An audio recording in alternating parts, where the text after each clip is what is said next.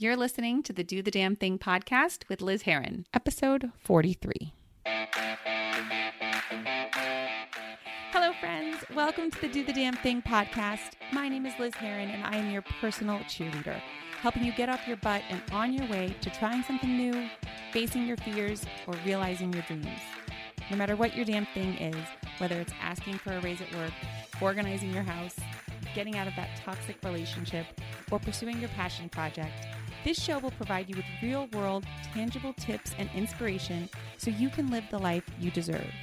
If you're ready to do the damn thing, then you have come to the right place. I hope you enjoyed today's episode. Now let's jump in. Well, hey, friend. How are you today? It is Friday, thankfully. I think this is like the second week in a row that we've put the show out on a Friday. Maybe this is our new day. I don't know. We'll see. Hang in there.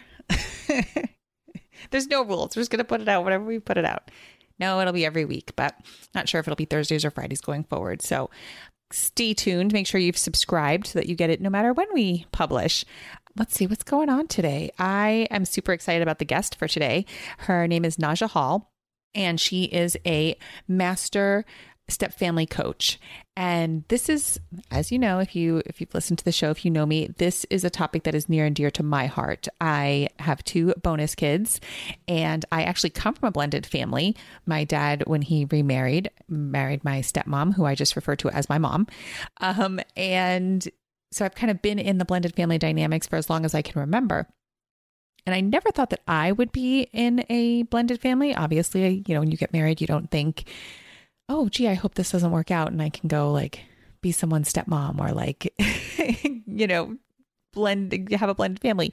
That's never anyone's like plan A. And so it's definitely been a little bit of a bumpy road. I've been, you know, the kid in a blended family, I've never been the parent. And so I really wanted to especially now as we're about to embark on um, blending, like really blending our families. And Tyler and I are starting to look for places and, and we're all moving in together this summer. I really wanted to talk to someone who was an expert. And so, of course, I called up Naja Hall, who is, like I said, she's master step family coach. She's an author, a speaker, an educator, and a podcaster. So she, in just three years, her brand has she leads the blended family niche, and her family and coaching agency provides resources to over 200,000 adults on a daily basis.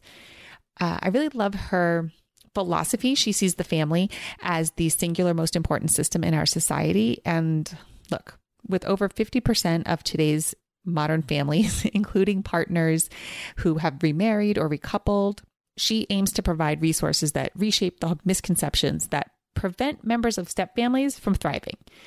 So I had to have her on. I have so many questions. She is so awesome. She is so just like honest and real, and she really gets it. And so I hope that this episode is helpful to you if you are somebody who, if you're a single mom and you're like figuring out the dating thing and when do you introduce the kids and, and how do you handle that? We talk about that. If you are somebody who is in a blended family relationship, maybe it's a high conflict and there's the baby mama drama, we talk about that. We talk about really how to be a partner, you know, how to, strengthen the partnership with your partner and how to do that back and forth between like having been a single mom for so long and then how do you make the switch now that you're in like a partnership and and and that transition can be a little rocky. I know, I've been there.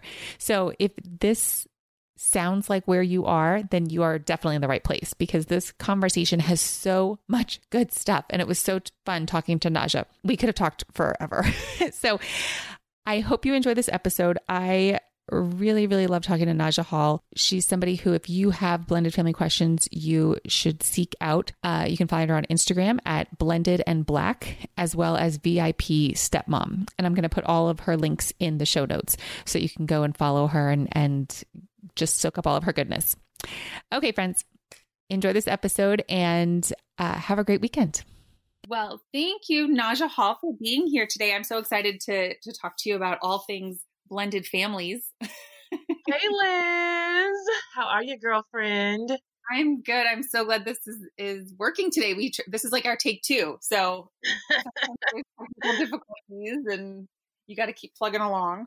Yeah, yeah. We had a we had a um rehearsal, but now this is the real thing. So we had our dress rehearsal, didn't work out, and we're back, you know? Exactly. You just have to keep trying. exactly. Hey, that's the whole premise of my job is to teach people to come back and try again. Try again. Exactly. So let's get into this. So I kind of put some feelers out to my listeners and followers about this and there was so much excitement because um, i guess i kind of didn't realize how many either stepmoms or single parents or like blended families listen to the show or follow along. Yes. But when i put a feeler out for questions so many people were so excited that you were coming on the show. So before we get into everything can you talk a little bit about how did you get into blended family coaching and stepmom coaching? Well I got into blended family coaching because a blended family got into me.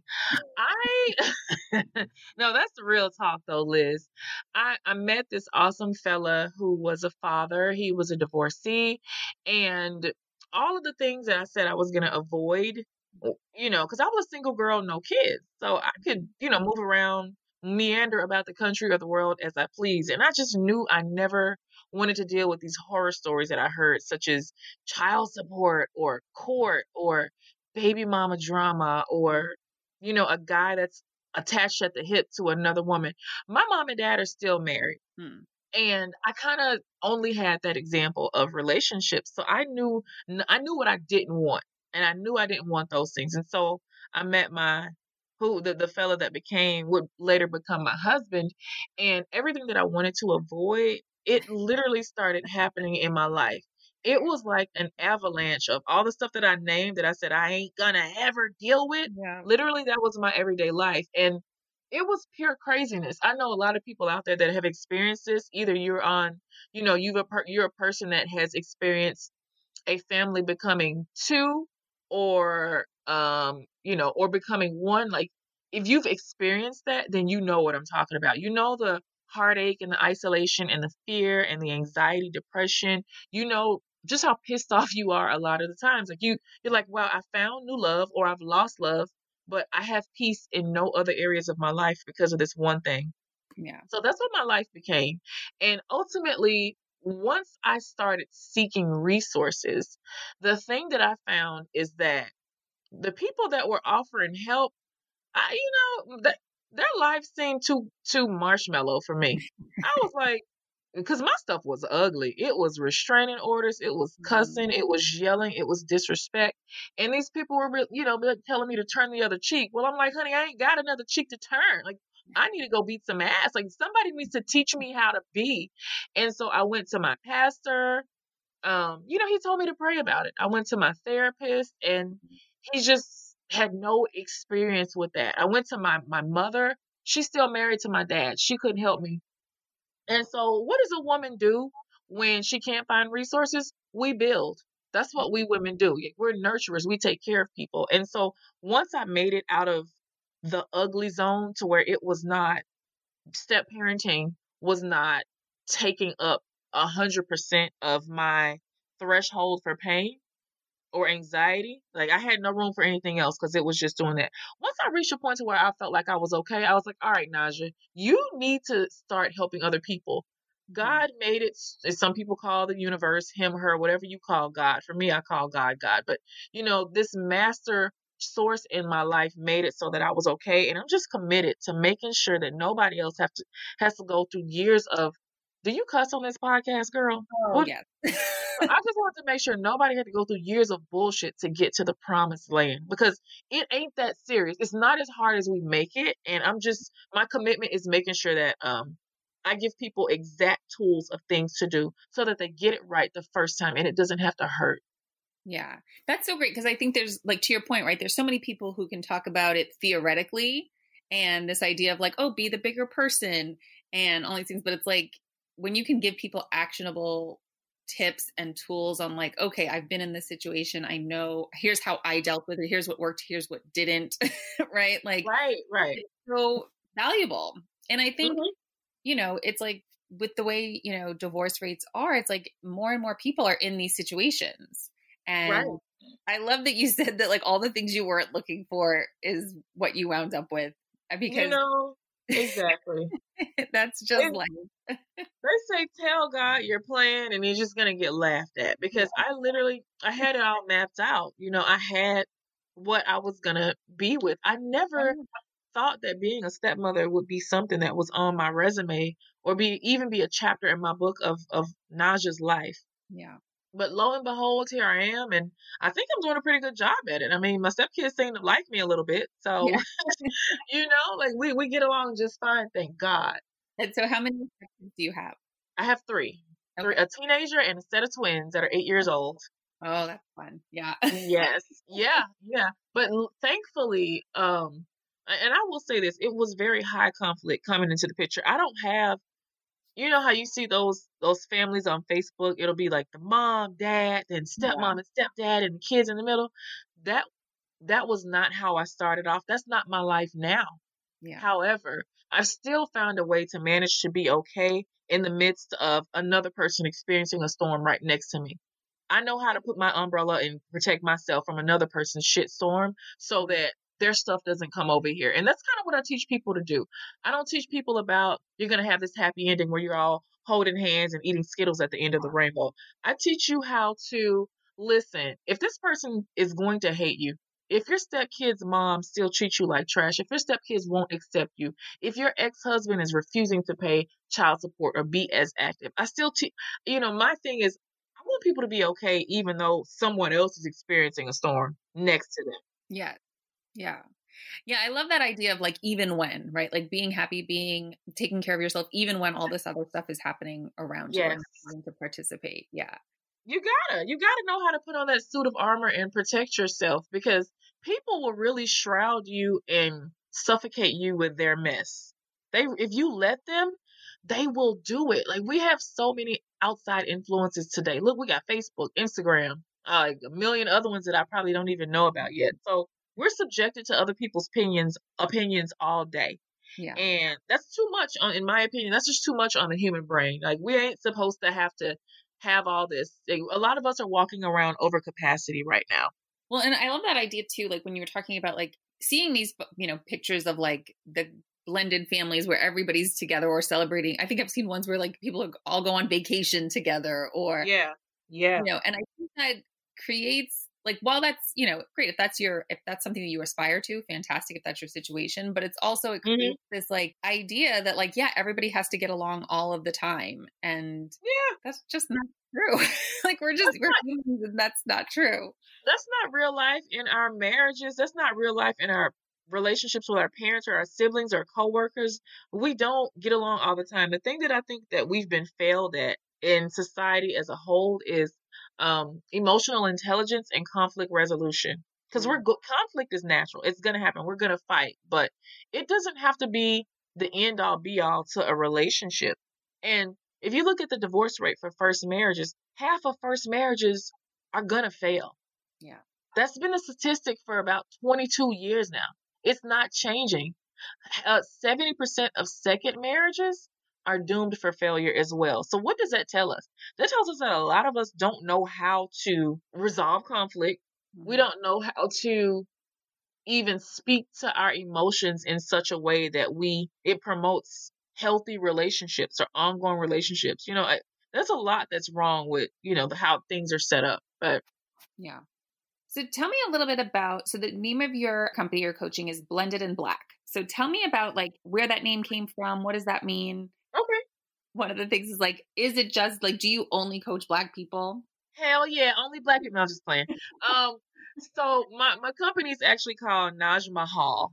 okay Um, and under the umbrella, I have two companies. One is Blended in Black, and one is VIP Stepmom. And the reason that I started Blended in Black is because when I entered the realm of looking for help, I did not notice. I noticed that there was like a major opportunity because there was nobody nobody that looked like me that was strictly focusing on blended families. Um, like you had Stepmom Magazine, who uh the you know the person that runs it, Brenda, like me and her on first name basis. We talk once a week now. You have people out there like that that have been in the game that are trailblazers for such a long time. You had some other big names out there. And honestly, y'all, I'm a business person. When Naja sees an opportunity, um, in a niche, she's gonna take it, and that's that's honestly how it started. I was like, okay, I can service an area of people that are not being served. But what started happening is when I was putting my videos out there, I, I, I believe I just started speaking a language, speaking to everybody in a way that they hadn't heard before. And I was real and I was emotional and I was passionate. I mm-hmm. still am. And so what started happening is people were like, Naja, is this only for black folk? I was like, no, girl, don't be dumb. Come on. Like, no. You know, so um I have had to make it I have had to explain that. Like, listen, blended and black. Um, the world isn't just black and white. Blended families are not just black and white. Um, I have a, you know, so no, it's a very diverse platform. As a matter of fact, I will say this my forum is the most diverse platform out there. And so, um, VIP Stepmom is something that I started because I myself am a stepmother. I have a soft spot for stepmoms. I know what our pain points are. And I realize that I can help stepmoms in such a way because I have the unique experience of being one that was in a high conflict situation. Yeah. Yeah. So hope that answers your question. Yeah, that's what drew me to you was, you know, in kind of wanting I knew this was a topic that I wanted to tackle only because this is my reality as well. Like I have yeah. one child and then um, my partner has two and we're just about to move in together and really blend it up. oh Lord. So yeah. yeah.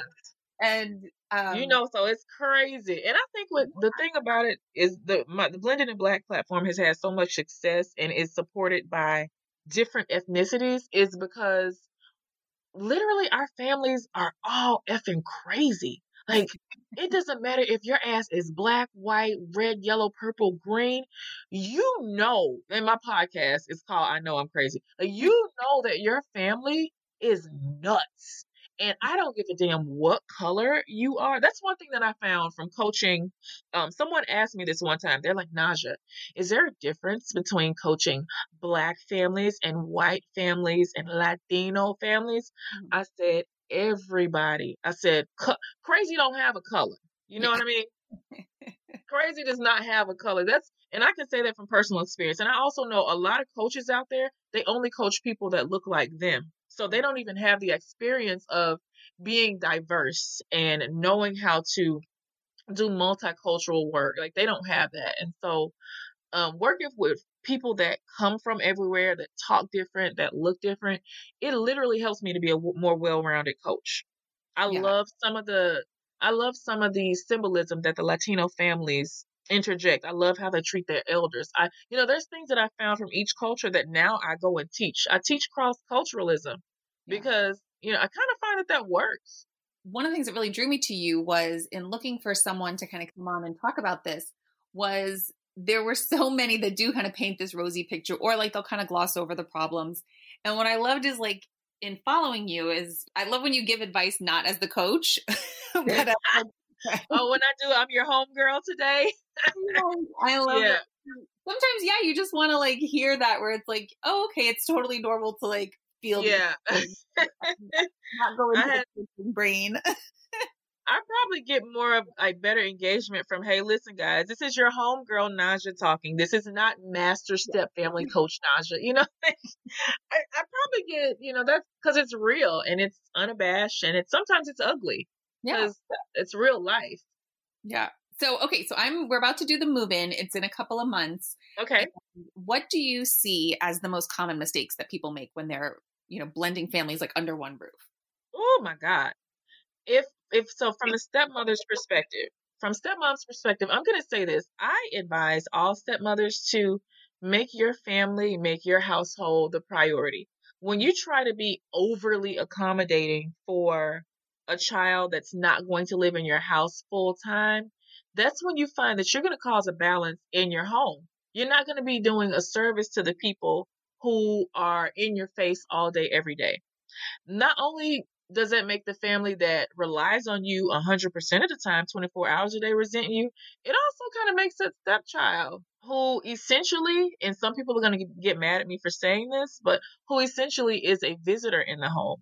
Now, if your mm. stepchild mm. does not if your if your partner doesn't have 50-50 custody or you're not a custodial stepmother, then that means I'm specifically talking to you here. This kid is really a visitor. I want you to make them comfortable, but I don't want you to cause discomfort to the people who actually have dominion in this home. So that's one of the that's the first thing that I would tell you to do. Um, it, it, are you going to be a custodial stepmom, or what's the situation with custody and visitation? Yeah, we both kind of have half and half custody. So there's sometimes when we have one child, my son, in the house. There'll be times when we have his two kids. There'll be time when there's all three of the kids, and there's time when there's just him and I. So it's kind of a mix. Oh my god! So in this case, if you if there's like literally a way, and I'm gonna pray for you guys, if there's a way that you can get all the kids on the same visitation schedule, mm. like I call it two birds with one stone, yeah. that would be ideal for you just because when when you guys are kid centered, you get to be kid centered. But then when it's just you and him, you know, it's kind of like a bonus. It feels like a vacation. Is yeah. is that at all possible that you could get that? I don't know. I think it's something that we can explore. I mean, right now it's kind of nice to have one-on-one time with like my son and then like one yeah. with his kids. Yeah. It's kind of nice. And I think, you know, right now we've been in um we've been together about 3 years and so we've okay. had separate residences. And so the kids are, you know, I think they're the kids are also at the part where they're ready to all live together. I think it was a, you know, really they're yeah, they're excited. So um Okay, okay. Oh my god. Wait till that first fight. Oh god. Well, I think is right now they've had to share space, like both at my place and his place. Yeah. And so in the new place, they'll all have their own space. So like it'll be like when they need a break from each other, they can just go to their actual room and like it's not going to be this. um Okay. So that's perfect. You're, you, I think your situation is ideal because you know sometimes you'll have families that are blending, and they got to fit five or six people into a space that's only meant for four, and so people are, you know, their space is limited, so frustrations are going to arise. So at least you're in a situation where you can you know, everybody has space. With that, I would say there there has to be rules and regulations because you know when we give kids their own space, then I think they kind of you know, they can retreat there. And yeah. so I would schedule like an hour a day where we have to spend that time together. And I know it sounds egregious because some of, you know, time is so limited, but you know, eating dinner together, no phones allowed at the table. You, we're going to only focus on each other. This is how you're going to keep your home, um, floating in such a way where love is cohesive and it doesn't feel separate because you'll find when you start to blend homes and get in the same household, the thing that we don't want it to happen is to become us against them. I had a client one time who I think she came with three kids and her husband came with two or three kids, I don't recall. And it got so bad that they said, you know what, our kids are not getting along and it's all it became an us against them. And they were the husband almost moved out with his kids. They're like, We're gonna stay married, but we can't live together. And I was just like, my God, how did it get to this point? Yeah. And spending that time with them, I saw, I said, okay, you guys didn't prioritize the family aspect. And you also didn't show, demonstrate to these children that our relationship is the first priority. It's the foundation of this entire family.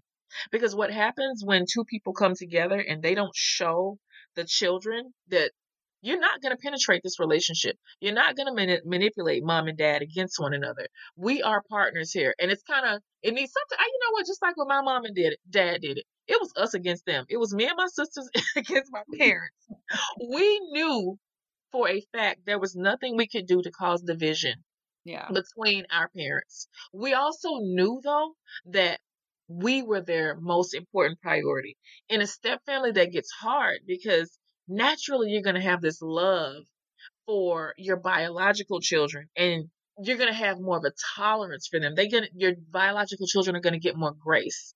But on the other hand, when a stepchild does something, it's kind of like, uh, you know, you there has to be a healthy level of detachment, which means when, you know, the cliche love them like your own, I kind of think that's bullshit sometimes because it's nearly impossible because your stepchildren don't love you like you're their mother. Mm. They don't love their stepdad like he's their own father. And so, you know, it, it gets kind of difficult and it gets kind of convoluted when we start to throw expectations out there like that. But the kids have to know from day one if they see a hole in you and your partner's relationship, they're going to go for it. They're going to take it. Yeah. And it's going to start building division, and you and he will, you know, I don't want to see you guys on opposite sides of the rings. Yeah. Well, I love what you said about having that family time because that definitely has been a concern of mine is like, oh, once the kids have their own rooms, we're never going to see them. exactly. Yeah, exactly. Making sure that there's, you know, prioritizing family time. Yep. Um, and so you brought up a good point, and I, this actually was a question that one of my friends had submitted was what do you do when it comes to sharing space between like so she's got a boy and a girl, and her partner also has a boy and a girl. And so, in moving in together, their thinking is to have the two girls share a room and the two boys share a room. Mm-hmm. You know, kind of what do you, what are your thoughts on that, and like what are some things to kind of keep in mind when doing that? I think biological teenagers, um, they kind of need. It, well, I think teenagers need and deserve their own space because teenagers are nuts. Yeah. They are like a like a whole different. They're like aliens, you know. And it happened the minute they turned 13. My son turned 13 yeah. in August and I was like And he like, started going crazy, right? I was like, "What happened?" Who are you? It's like, "Whose child are you?" Yeah. So I feel like if you can accommodate it, the teenagers kind of do need their own space because they're growing like you know their minds haven't caught up with their bodies and their hormones are crazy and their their brains are going through this latency period where they're complete monkeys at that point but but if the children are a similar age and the same sex absolutely so yeah. Uh, I don't. Did, did you mention if they were the same sex with these kids? You said two boys and two girls. Yeah. So I think that, but I'm trying to think what the age difference is. There's a, I think there is a bit of a age difference. There might be one of the, um, one of them might be going towards teenagedom, but I'm not. Oh, okay, okay, yeah. yeah. Like if they if they have the space, then for sure everybody gets their own space. If they don't, though, I would say put the same sex kids in the same room, and they're the kids are just gonna have to figure it out. Yeah. You know, they might be um, step siblings, but guess what? We're a family now. You guys need to figure it out. This is where they get to un- start to honor their loyalties and build that with one another. They get to honor their space. They get to respect their new family system and they get to see this is actually happening and I can't escape from it because my God, I got to go to sleep with it. Like, you know, you're sharing a room. Like how, what, what better way to get you to accept something when it's right in your face all the time? Yeah. So yeah, I say put if it's two girls, put them in the same room. Two boys, put them in the same room for sure. And teenagers, try to give them their own space. Yeah, even if it's yeah maybe not their own room, but at least some a place that they can go. Yes. yeah, yeah. So I really wanted to talk about something that came up with a bunch of when I kind of put feelers out, a bunch of things came in about this, about jealousy and um, like co-parents being jealous of the relationship that the child is creating with the step parent. So, mm. um, you know, maybe a dad is jealous of a child's, you know, kind of building a relationship with a stepdad, um, or that like mom stepmom kind of jealousy. Like, what are your thoughts on that? How do we kind of deal with that? It's so prevalent. You know, one of my favorite authors, speakers, Dr. Shefali, she wrote this controversial statement, and parents everywhere got so pissed off at her. Um, but she was right. She said parenting is one of the most egotistical jobs that we could ever have. And you could imagine, Liz, how pissed off parents were because they're like, I love my kids. And right. but it's I like, dude. So much for them, right? Like that I that whole idea. I do so much for them and I, I, I. And all that they were saying was I, I, I. And I'm like, guys, you don't even realize this is your ego speaking because if we look at parenting from what look at it from a bare bones level, your job is to facilitate housing if you're a mother, housing this human being, getting them here earthside, raising them, and sending them off into the world. They are completely completely separate entity from what you are. But when a lot of us as parents, we get so enmeshed with our children that it's difficult for us to see them as a separate thing from us with a separate set of experiences, expectations, and desires. So, first, if you can let go of being so enmeshed in your most precious possession, then I think you you kind of reach a level of all right, I'm going to be like this well-rounded parent now. I my you know, you kind of realize what your job is. And so that's hard for a lot of moms to do, especially because you know, it's like it's like listen, from the time this little human being, I mean, before they even became a human being, they're like a group of cells. They were in your body. Like you they literally came from you. Yeah. And so with that connection, it's it's hard for a parent to just even consider letting go. But that causes distension and contention in a lot of parent adult parent child relationships later on down the line. Cause it's like I hear a lot of adult children saying, you know, My mom never knew when to stop parenting me. She should have just became my friend. I needed a counsel and a friend at a certain age, but she was always parentifying me. So I would just say advice. Number one, because parenting is like attached to our ego, that means fear. Mm-hmm. If you if you are a biological parent and your child is getting a brand new step parent, the first feeling that you're gonna feel is fear. So don't sit up here and lie like it's not, because I know for a fact it is. You're afraid. You're afraid that your kid's gonna like this person more than you. You're afraid that your child would admire this person more than you. You're afraid that this person might make more of an impact. But the one thing that you have to remember as a biological parent is you are literally your child's favorite person. You're the one that they look to. Even if they love their stepmother or stepfather, they're always going to want you. They're always going to need you. They don't need, their soul doesn't need their stepmother or stepfather. That's a connection that will is, is irreplaceable. So you have to remember that, mom and dad. If you allow your child to have a separate experience beyond you, that means guess what? You don't have a stepmom or stepdad your child does. That means they're getting to have an experience that is completely isolated from you. You got to let that fly. You got to let them feel that. You got to let them experience that. Should you interfere and inhibit and take away, especially if they have a good step parent, then what you're doing is you're stealing your child's ability to make decisions on forming healthy relationships. If they have a step parent that likes them and you're interfering with that, what you're teaching your child is not to even trust their own judgment when it comes to allowing new people in their lives. So you're really doing them, them a total disservice. And I'm not saying this just because I'm a step parent. You know, I'm team stepmom. Like, I'm team family. I ain't even team kids. I'm team family. And so, you know, when I, once I see what some of our parenting antics can do to our children and how it takes away, because guess what? I'm the one that you send your kids to when they need coaching. When therapy doesn't work, I'm the one that like Liz, I literally have dozens of children clients and so I know the minds of children. I they tell me things that they can't tell their parents because their parents have put them in such a position where they're afraid to be honest and open with their feelings and their insecurities. So I kind of hope that long-winded answer answered your question. No, it does. That's great. I think that's it's when you said about like the your first feeling is fear, I can totally understand that. And yeah, um, it's funny because I come from both sides. So I have a stepmom, and mm. um, who came into my life when I was 12, and I absolutely adore her. Like she, I call her mom. Like she, for all intents and purposes, she is my mom. Yeah. And but it was so funny because you know what you were saying too is like I didn't think I would be a stepmom. You know, I didn't I didn't go into my first marriage thinking, well, this will work out and I'll just find somebody right. stepmom, you know.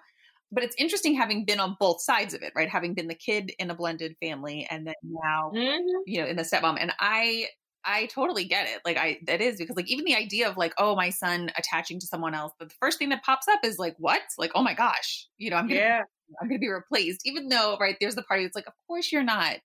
But like that's just that like you said, it's your ego, the first thing it says. It's our ego. But a lot of mothers, um, a lot of fathers cannot get past their own egos. Yeah. And so what they do is they get their child caught up in a loyalty bind. And the child is just conflicted and confused and you know, but I think major kudos to your mom because you mentioned something. You said you love your stepmother, you call her mom. Yeah. You realize your mother had to allow that. Your biological mother had to some kind of way find it within herself to be okay with that because she could have discouraged you. I don't know if she did or not. We, I don't speak to my birth mother anymore. Okay, like, okay. Um, but yeah, she was somebody who had a lot of fear and there was a lot of you know when you were kind of speaking about that where it's like all of a sudden i wasn't allowed to kind of talk about how much i liked my stepmom right mm, yeah i totally remember that where it's like I had to downplay, you know, any good times we had or that sort of stuff. So I really want to talk about that too about like the how to handle like the guilt a child might feel bonding with a bonus parent or a step parent. Oh my goodness. So look at what you just said. You said you had to downplay it. The where you are now, you said, and but you also look what happened in your case. You said, I don't talk to my mother anymore. So I'm pretty sure not only in that one aspect of your life, but other aspects of your life that led you to say, you know what, I'm going to be a healthier individual. if I cut ties with a person that is biologically my mother. That means that you could not, you saw that your life would be better without her in it. And I hope that that's an example to all parents out there that are causing a rift between what could be a positive relationship for their child because you let your child like their doctor, their dentist, you let them take their their teacher an apple, but you won't allow them to show love and affection toward a person that is literally in the in a parenting role. This person is fixing your child's meals, they're bathing your child, they're kissing boo-boos. But when the kid comes home to you, they have to find a way to to dim all of this. If you are a parent that is doing that, you are not in a healthy place. You are, and chances are this is not the only area of your life that is disordered. I guarantee you there's probably other areas of your life, your other interpersonal relationships, um, that are suffering because of this. Because, you know, Liz, we don't just cause havoc in one area of our lives. You know, I, and uh, you know, I don't. You've never told me anything about your mom. You know, I don't know the situation, but I'm I'm pretty sure that I'm speaking some truths here. Where yours is not the only one where she could not find some semblance of normalcy and peace. Yeah. And one of the things I always tell my clients is how you do one thing is how you do everything. Right. Right. So never that like isolated, like, oh, I'm only a hot mess in this one area of my life. right. It's gonna it's gonna drill, it's gonna spill over into other areas. Yeah. It's just it's just how it is. Yeah, that's true. So what are your thoughts on so new beginning like when is the right time to introduce kids to their like step parent or the person you're dating? How did, that, how, did, how yeah, how did you guys handle that? So I, am a firm believer that in the first six months of a relationship, you're kind of dating one another's representative. You know, you're still putting on airs. We, you know, we tell each other we love each other in those first first six months, but you kind of don't know know them. And then the six months after that is a definition stage. That's when you realize that okay, the the gloves are off. I'm mm-hmm. kind of starting to see who you are. We kind of like each other. Now let's define this thing. So once you make it safely into the definition stage and you see that this relationship is going to go somewhere, then I think it's safe to introduce the kids. Yeah. On the contrary, I think it's very irresponsible to introduce your kids to every Tom, Dick, and Harry that you like this week because I know a lot of people that are so desperate to find love and give the appearance that they deserve love again that they will force people force um their kids force these people in their kids' lives rather. And so, you know, that's just like a lot of unhealthy patterns that we start to develop. So I would think once you've defined this relationship that we're going to be together, we're going to be in each other's lives and it's going to be long term. And that sounds like such a cliche answer, but because that's what everybody says. Because you would think that it's common sense, Liz, but it's not. Because I've had some people, you know, when I was a single girl, they're like, oh, we've been dating two weeks. Let me introduce you to my kid. Oh, no, no. Yeah. I don't want to meet your little cock blocker. No, thank you. I don't know. Right? Like, dude, I don't even know if I like you. Like, no. Yeah, because to your point, right? Like, you're still in that like best behavior stage. Exactly. Yeah. And my best behavior always stopped after three months. So, yeah. you know, so that's me personally, but I knew that about myself. After three months, honey, this is all this is take it or leave it. This is who I am. Yeah. But safe side, I would say six months. Like you're still dating their representative. So just be careful about that.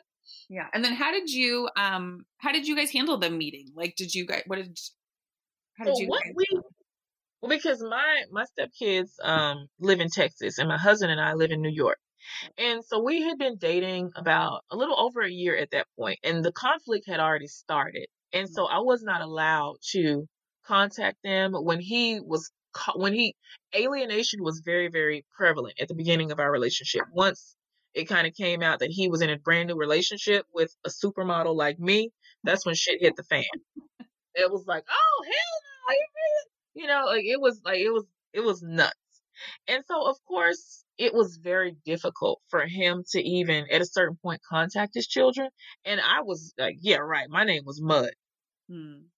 And so what happened is he and I, once we made the decision, like this is gonna last. We really want to be with each other. We were talking marriage, but we weren't engaged. Mm-hmm. Um, he was like, you know, I want you to come to Texas. I want you to meet my kids. And so I hopped on a plane with him. Got we got there. He went and got the kids for the weekend. I stayed in a hotel, mm-hmm. and he stayed in another hotel. And I just came by to visit them one time. Okay. And you know, like he was like, "Hey, we're out at the pool. Come by." So I came by. He introduced him. It's like, "Hey, this is Daddy's new friend. This is Miss Naja," mm-hmm. and we just literally played. And it was very unfortunate because the oldest one, she had been included in a lot of the alienation attempts. So when she heard my name, she automatically associated that with, "Oh my God, I've heard this person's name before." and, and and so I could see the fear in her eyes. And so I was just very gentle with her, very patient with her. I understood that she had been traumatized and my name had been one of the things that was kind of used. And it was just a very unhealthy situation that she was put in. I admire her so much to this day for how she's able to just be cool with me now and be friends with me now because of what was put in her head when she was eight, eight, nine years old. Um, so yeah, that's how we did the first thing. And then the next time, what happened was I came, we took another trip to Texas and then we did a whole play date. We took them to like Jump Zone or, you know, one of those kids yeah. places where you play the games and all that stuff. Yeah, we just went there and everything was always fun for those first few introductions. Yeah. And after that, I began staying. We would make trips and I would stay in the hotel room with them. And so it the, it was quickly it quickly became a family feel because we would all wake up together. It felt like vacations for them. Um, you know, so it, I, I, my husband slowly introduced me into his ready-made family. Yeah. He welcomed me, and even now, six years, seven years down the line, I end every visit with my stepkids saying, "You know, guys, I just really still got to tell y'all thank you for inviting me and welcoming me into your family. And they're like, Miss Naja, you're our family now. But I just have to, I feel like I have to show them so much appreciation for making me feel welcome and not making me feel like an outsider and not succumbing to some of the negative things that they might hear in their other household. Yeah. I feel like people should be acknowledged when they do good, you know? I love that. And I love the idea of like, you know, first meetings being something that it's fun and where like the focus isn't on okay, we're all meeting this person or we're all meeting for the first time, right? It's like whether it's the pool or the jump place. We did um a bowling alley. We I met yeah, that's I fun. You yeah, fun like. And it's not like what I loved about it is like it's not constantly like everyone staring at each other, like at lunch yeah. or something, right? Instead, it's like, oh, it's bowling. Oh, it's your turn. Oh, it's my turn, right? Like you can kind of just kind of ease into it and um yeah that idea yeah, yeah. About there's something that you had said in one of your videos about that you tell your stepkids, "I'm yours too." And, mm. and so, can you talk a little bit about like not just being the spouse of their parent, but also belonging to your stepkids? I can speak from a place of high conflict because that's been my experience, and that's really what I help my clients out with. And I just remember at one point being told that not from the kids, not from my husband, but being told by someone who's a major influence in their life, you'll never, they're not going to ever like you. They're not even going to call you stepmom. Yeah, right. They have aunties and godmothers. You're nothing to them. Mm. And I just, that kind of resonated with me. And that really, for a long time, that affected how I approached them because I felt, you know, that when that divisive stuff is set, those seeds are planted in your mind early on, they do take root and they do affect you and they do make you feel very insecure or limited in what you can do with these children. And there's a part of you, right, that believes that. There's a part of you that believe absolutely, absolutely. So it took a while for me to work within myself to and, and for my husband to be very reassuring to me too. You know, he would be like, Naja, I'm gonna share my kids with you. I'm like, dude, what? but what I started seeing happening, like now, you know, when they come with us for the summers, I am the feminine feminine energy in the household. Mm-hmm. So when the girls need something, um, they don't ask that. They ask me. When they want certain things, um, they now come to me for these. They look to me for these things. And I could tell that they were uncomfortable. So I didn't, I assumed that they were also, just like it was, the seeds were planted in my head. Mm-hmm. I knew I could feel the seeds were planted in their heads too.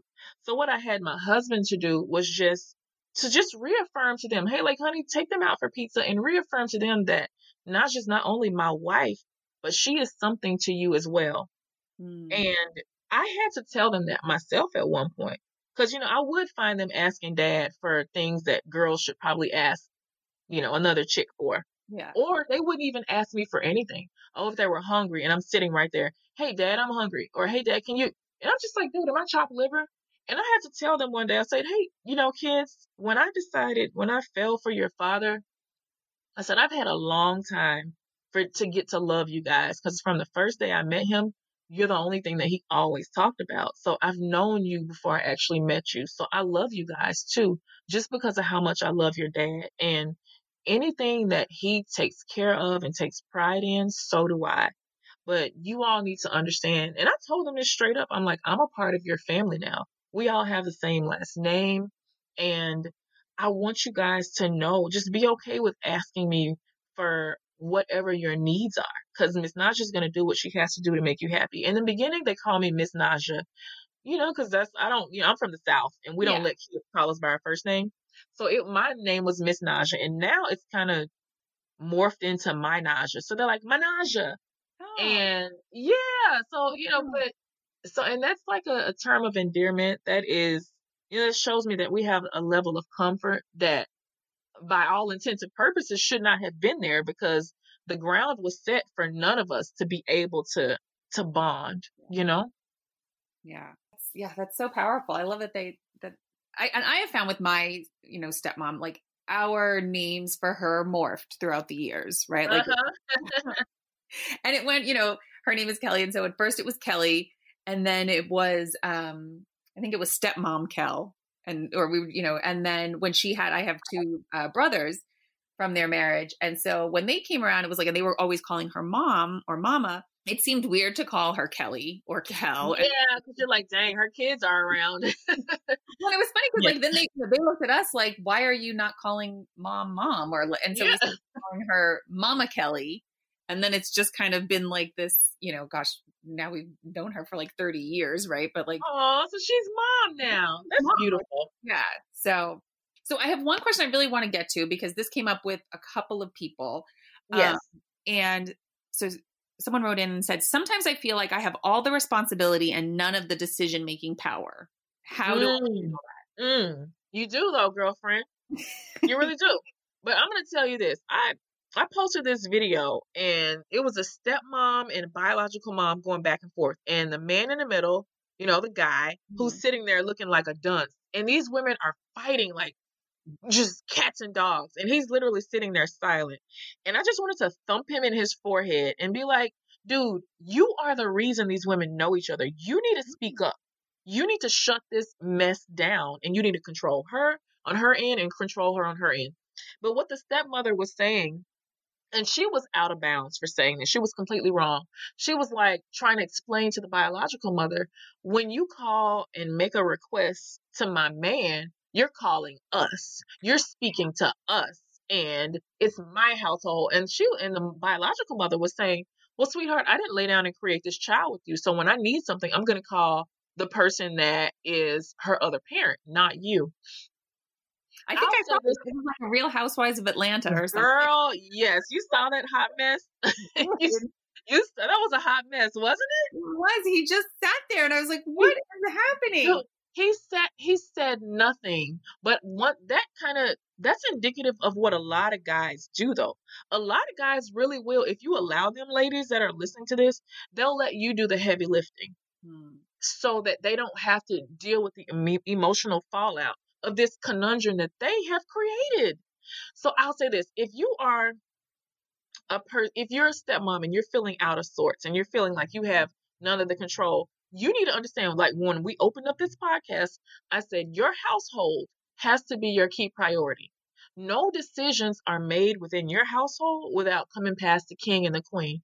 If your man is making decisions and not checking with you, if he's taking from you guys' savings to cover something um, and he's not speaking to you about it, if he's inviting people into the home, if he is um, not enforcing rules with his children, that means you're off balance. So I'm a firm believer in putting everything back, especially if you're a stepmom, put it all on that man because he's the reason that you're a stepmom in the first place. He's the one that brought you into this pickle. He has to make it comfortable for you. So you might not feel like you get any of the rewards from your stepkids. I just made a post on Instagram today and it, it, it spoke to the expectations of of stepmothering. And one of the things that I pointed out was, you know, you might not get acknowledged from your stepkids. That would be great, but they didn't marry you, sweetheart. That man did. He is the one that has to give you the adoration and acknowledgement. He's the one that has to make sure that you are feeling accepted from everybody. He has to lay the groundwork for you to be a successful stepmother. There's a lot of women out there that I know that have married guys who gave them a, a losing hand. So mm-hmm. no, no matter what card you draw, you're going to lose. Those are not good situations. So I would just tell that woman right there, I would shift all the responsibility back to him while he fully under my husband understands that no matter what our household is my priority because guess what? His kids uh, household and the person that runs it over there that's her priority. Yeah. she doesn't give a damn if my kids can't eat because he's paying this much child support or you know like you you have to think about that. That your household is your priority. Yeah. and together you and your partner um you guys handle that but he has to do the dirty work. He has to do the heavy lifting well, I think it, it comes back to what you were saying before, right? Like making the family the priority, making that, you know, the relationship yes. the priority. And I think that's something that's really hard for people who have been single parents for a long time. And when mm, you're a yes. child, and it's like, you know, because that was another question that came up was like, how do I balance like the shifting focus from the kids to the relationship and back, right? And oh, yeah. you've been that way for a while and you're like your focus is the kid and it's like you and, and the kids and then all of a sudden you're in a relationship and it feels and I'll say this, you know, from personal experience, it feels kind of like a betrayal when all of a sudden yes. you're this relationship or priority instead of your child. You feel so guilty because little Timmy is looking to you to be his end all be all and because you've been it's just been the two of you or however many kids yeah. you know let's just say it's you and your daughter you and your son out there and it's literally you two against the world if you have made it so that you and your child have this impenetrable thing and no one else is welcome then that's like a foundational issue from the jump it, unless you have committed to being alone for the rest of your life then yeah if you said i'm not going to ever be with anybody it's just going to be me and my kid until they move out and get married and then go on with their lives, then yeah. But that's a foundational issue. I think you have to start grooming your children early on to let them know that I do plan on finding love. Yeah. At some point. And because I want you to see what a healthy love relationship should look like. So the kid kind of always needs to know that they're not going to be the one to keep that side of the bed uh, warm until someone else gets there. Because guess what? When someone else comes, they're not going to want to move over. Yeah. But there are a lot of guilty feelings associated with with bringing in a new partner but you got to groom the kids and yourself first because a lot of us will rely on our kids to be our partners in crime mm-hmm. will they'll you know we will parentify our children meaning we'll have these adult expe- emotional expectations of them and they're literally five years six years old so a lot of that starts with us, you know, number one, you got to get you some business of your own. You got to get some friends in a circle of your own. And then you got to make sure your kid has a circle of peers as well. That way they can see the distinct difference between adult relationships and children relationships. You got to do a quick separation. Um, and that means that sometimes it's going to be uncomfortable. It, it, that means you're going to have to do a lot of planning ahead because you're and you're gonna have to make sure that the children know that while I love you and you are my key priority, I also am a human. Yeah. And you have to show them examples of what being human means. And that being human ain't all about being a parent. Yeah.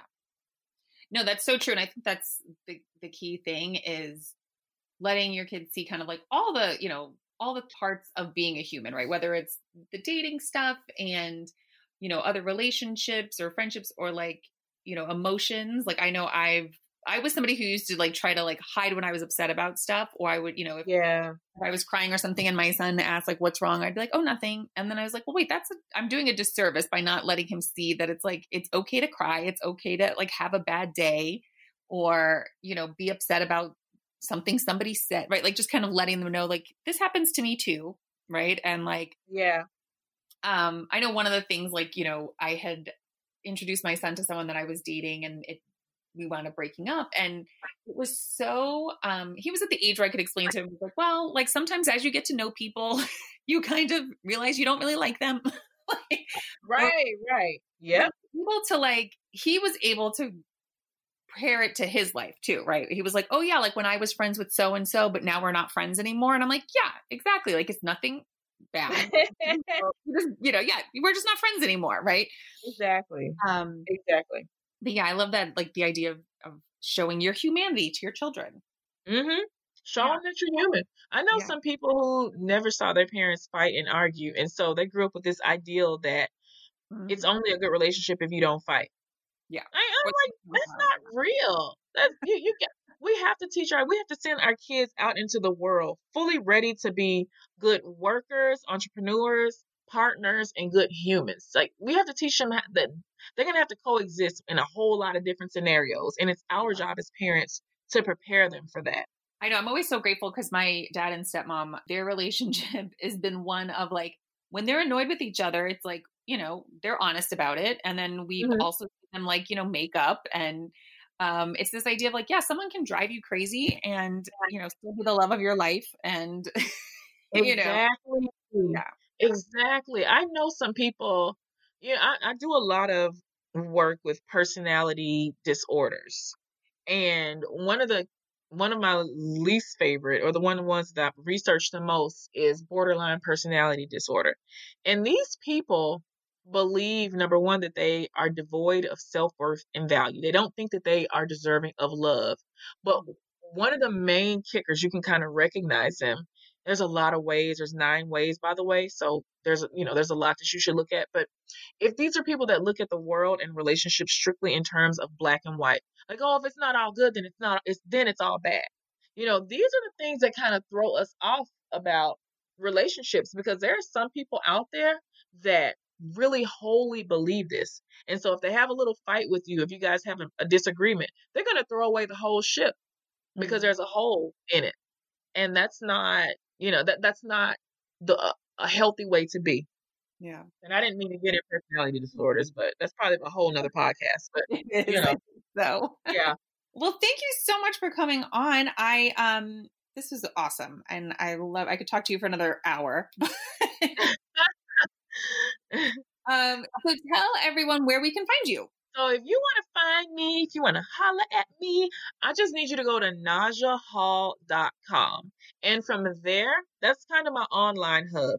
That will take you to my books, to my speaking. It'll take you to Blended in Black, to VIP Stepmom. You'll literally be able to find my YouTube, all my Instagrams.